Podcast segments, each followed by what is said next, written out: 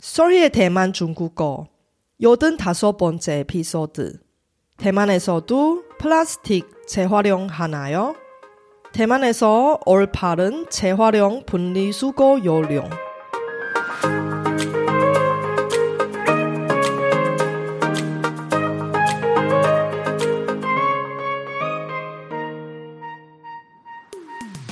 안녕하세요. Sorry Chinese에 오신 여러분을 환영합니다. 원어민 강사 솔희와 함께 대만 중국어와 중화권 문화를 배워봅시다.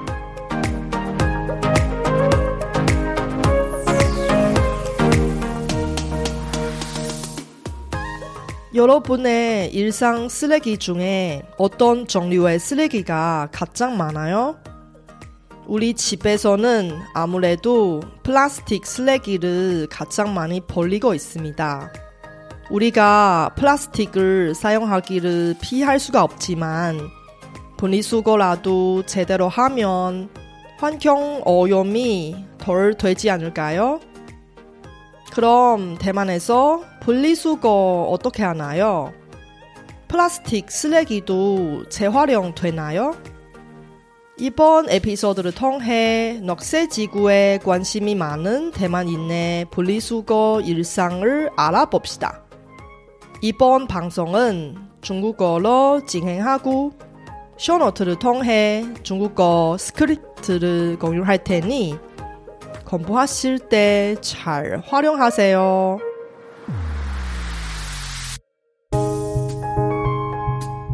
다자好 我是雪姬老师，欢迎大家收听我的节目。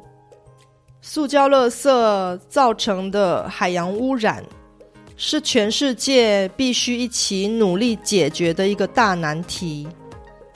之前在第六十一与六十二集的节目中，我也曾经提到过关于塑胶垃圾的问题。而在这集节目中，我会借由资源回收这个话题。让大家了解，在台湾包含塑胶以及其他垃圾的分类与回收的方式。希望大家都能确实的做好资源回收，为环保尽一份心力。那我们就开始吧。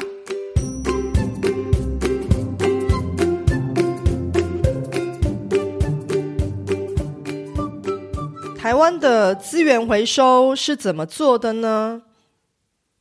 以台北市为例，将资源回收的垃圾分为三个大类，分别为平面类、立体类以及其他类。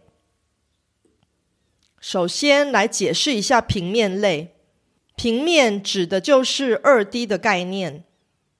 平面类的回收项目，例如废纸、旧书、压扁的纸盒、干净的塑胶袋、干净的旧衣物等。塑胶袋被归在这一类，但是如果是肮脏的塑胶袋，就没办法回收喽。这一类回收的方式很简单，只要在每个星期一。跟星期五，当垃圾车来收垃圾的时候，把平面类的资源回收垃圾收集好以后，交给垃圾车后面的回收车就可以了。第二个回收项目是立体类，立体指的就是三 D 的概念。立体类的回收项目。例如，保特瓶、保利龙、铁铝罐、玻璃瓶、废弃的旧家电等。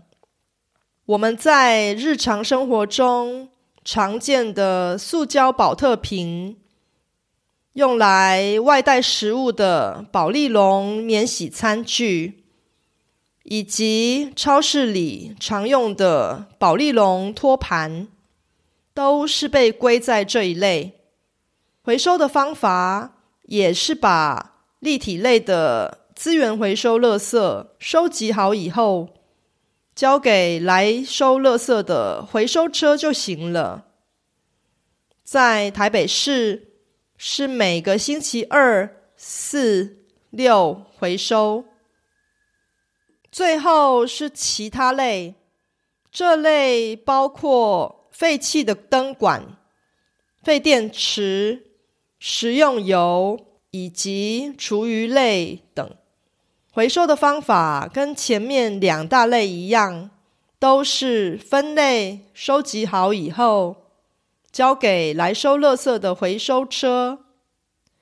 在台北市是每个星期一、二。四五六回收。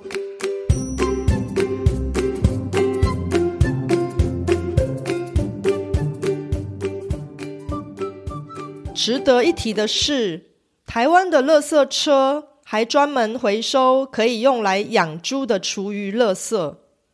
这是因为，一方面，猪肉在台湾人的饮食中扮演着非常重要的角色。一方面，把人吃不完的食物分给猪吃，也是一种可以减少浪费食物的好方法。养猪厨余的分类原则是：人们不吃的食物，不管是生食还是熟食，必须要是煮熟后猪可以吃的才可以。所以，像咖啡渣、果皮、骨头、鸡蛋壳。腐败的食物等，这些不能提供给猪吃的有机堆肥，只能被分类为堆肥厨余。另外，还有一类的资源回收项目很特别，这一类不可以直接交给回收车，而是必须联络住家附近的清洁队，约定时间到家里来回收。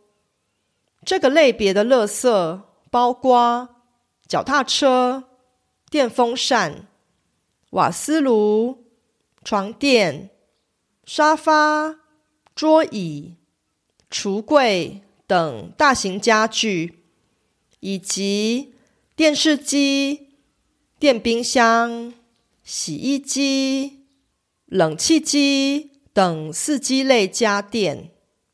如果我记得没错，在韩国，大型家具的回收是必须收费的，但是在台湾则是免费的。因此，大家在台湾搬家的时候，需要丢弃一些大型家具的话，请直接打电话给清洁队，就会有专人免费为你们处理哦。 이번 에피소드는 어땠어요? 제가 열심히 만든 콘텐츠를 학습자 여러분께 도움이 되었으면 좋겠습니다. 제 팟캐스트가 마음에 드시면 더 많은 분이 도움을 받을 수 있게 페이스북 등 여러분 즐겨 쓰는 SNS 채널에서 많이 공유해 주세요. 제 뉴스레터도 여러분께 도움이 될 거예요. 팟캐스트 업데이트 소식부터 대만 문화, 대만 여행, 대만 중국어 학습 정보까지 학습자에게 유용한 정보를 뉴스레터에 담았습니다. 솔희 차이니스 홈페이지에서 뉴스레터를 무료로 많이 구독해 주세요.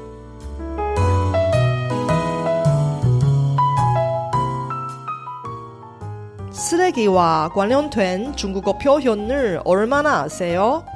다음 에피소드에서 원어민들이 자주 쓰는 쓰레기와 관련된 중국어 표현을 이야기할 테니 기대해 주세요.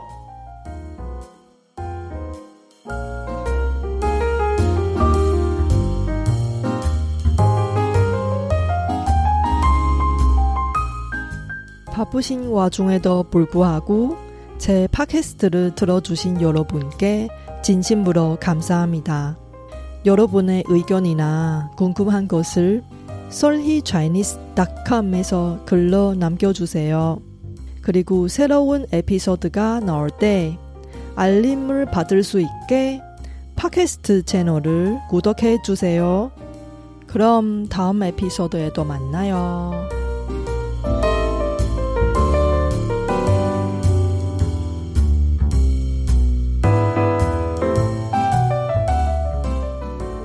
我知道 大家每天都有忙不完的事，真的非常感谢大家在百忙中抽空收听我的节目。别忘了订阅频道，才能及时收到节目更新的消息。那我们下集节目中再见喽，拜拜。